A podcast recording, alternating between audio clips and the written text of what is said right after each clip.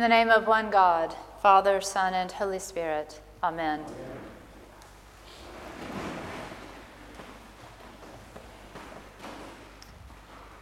Some of you have heard me tell this story before, and I hope you don't mind if I tell it again, especially on this feast of Jonathan Myrick Daniels.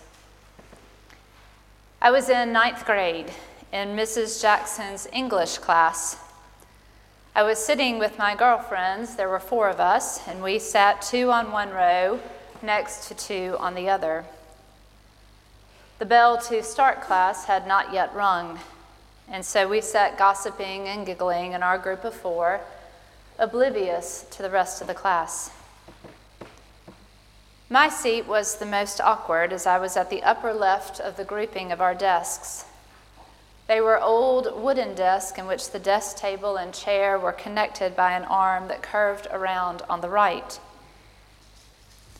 I want to say that the incident that occurred happened suddenly and without warning, that I didn't see the girl approaching until it was too late.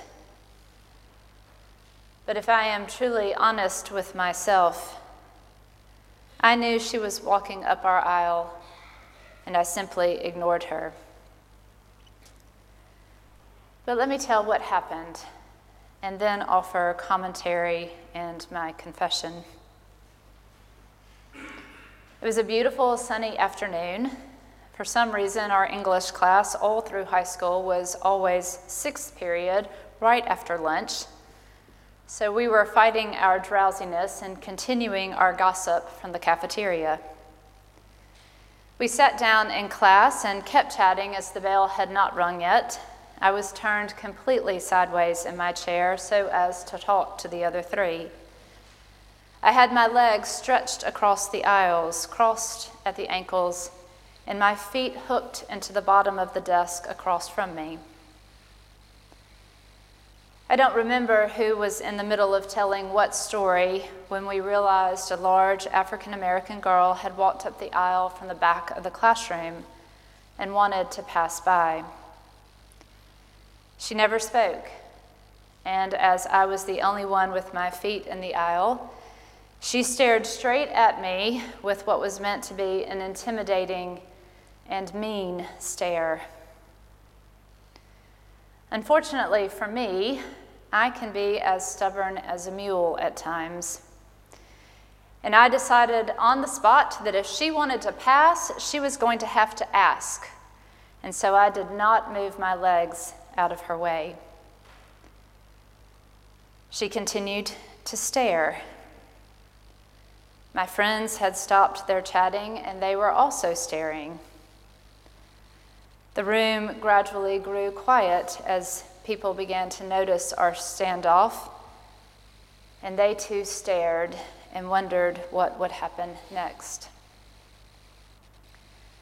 There was still a lot of clatter in the hallway outside as students were rushing to class, and Miss Jackson was next to our room outside in the doorway talking to the teacher next door.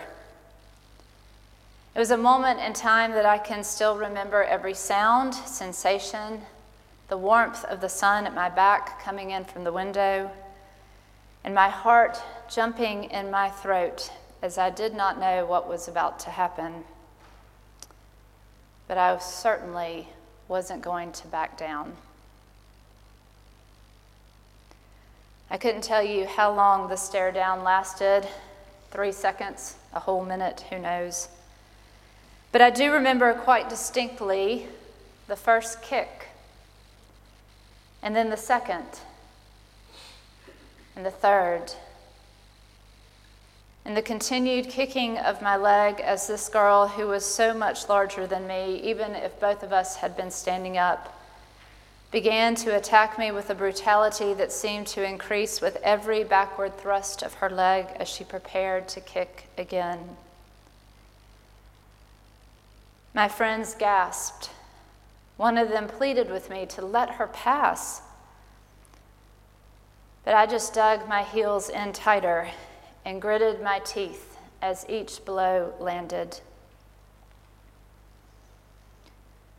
At some point, the bell rang, and the teacher walked in and found us locked in this eternal battle.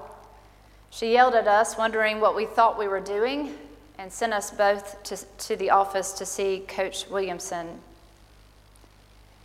He asked us what happened, and I was quick to profess my innocence that I had just been sitting there when she walked up and started kicking me.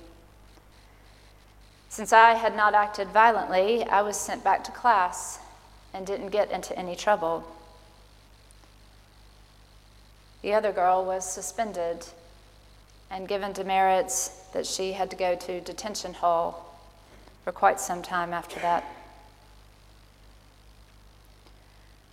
I've often thought of that incident and the unfairness of it. The bottom line is, I was the one who was in the wrong that day. You can argue with me and tell me that violence is always wrong, and though I wouldn't disagree with you, that girl really had no other choice. All the years of racial prejudice that had built up in her life and the life of her ancestors came pouring out of her that day. And they were well expressed on exactly the right person the white girl who is completely ambivalent to the pain and frustration of being ignored or denied basic, simple courtesy that everyone has a right to. Not to mention all the other rights and expectations that people who look like me take for granted, and people who look like her had to fight tooth and nail for every day of their existence. I was the one in the wrong that day. And though I knew I had behaved badly, even in the moment and later in the coach's office, I used my privilege and manipulated myself into being the non guilty one. It wasn't that I thought I was better than her in that moment, I obviously did. It wasn't even the complete lack of empathy I had for her. I couldn't really have any empathy for her.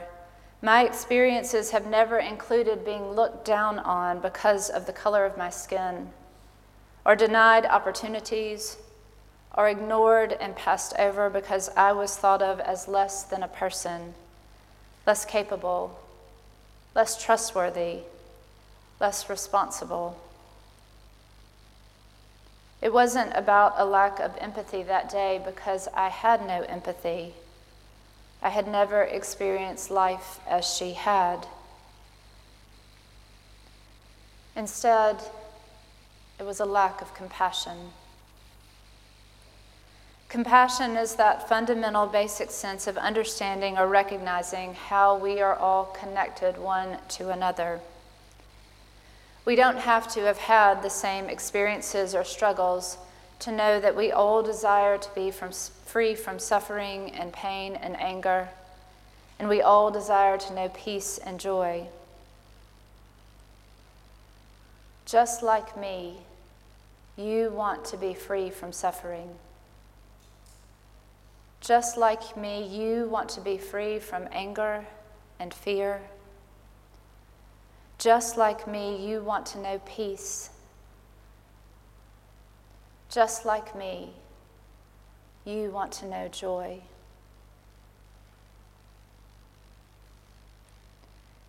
My African American ninth grade classmate had and still knows greater suffering than I will ever know or understand simply because she was born a different skin color than me. Her family has fought for basic rights and advantages that I just take for granted. In that moment when I decided to be immovable, I became the symbol of all the immovable powers of oppression that have dotted and will always dot the landscape of her life. She had been kicked and beaten down all of her life. So, of course, the only thing she knew how to do was to kick back. There is a Paul Harvey moment in this story for me today. You know that line, and now for the rest of the story. Sitting in that classroom that day was a young man named Bradley West. He is the grandson of Alice West the woman who opened her home to Jonathan Daniels and invited him to live with her and her family in his time in Selma. Bradley was not born when Jonathan lived there, but his father and his uncle and aunts, they were. They knew Jonathan. And maybe even more importantly, they knew the challenges and sufferings of the civil rights movement. Bradley bore witness that day to my own form of tyranny. A much different witness than he would have been told about in the stories of the Episcopal seminarian, the white guy that once had lived with his family and fought for them. The tyranny of oppression that I employed that day was intentional. It was meant to make me feel powerful and her to feel small. It was sinful because it did nothing to heal the relationship with her, with Bradley, with God, with the people of God who had been disenfranchised and made weary. I am the proud who is to be scattered, the lofty and powerful to be brought down, the rich to be sent away empty. Mary's song that we hear today is a call and testament to us that the world we so desperately cling to is not the world that God envisions. But people like Jonathan Daniels have known that vision. They have lived that vision. They've died for that vision. When we want to proclaim, as Mary did, that our souls magnify the Lord, we must also be willing to cast ourselves down and lift up the lowly. Not because we are inherently sinful and in need of redemption, but because we are inherently the children of God who live and act in the love of God. Amen.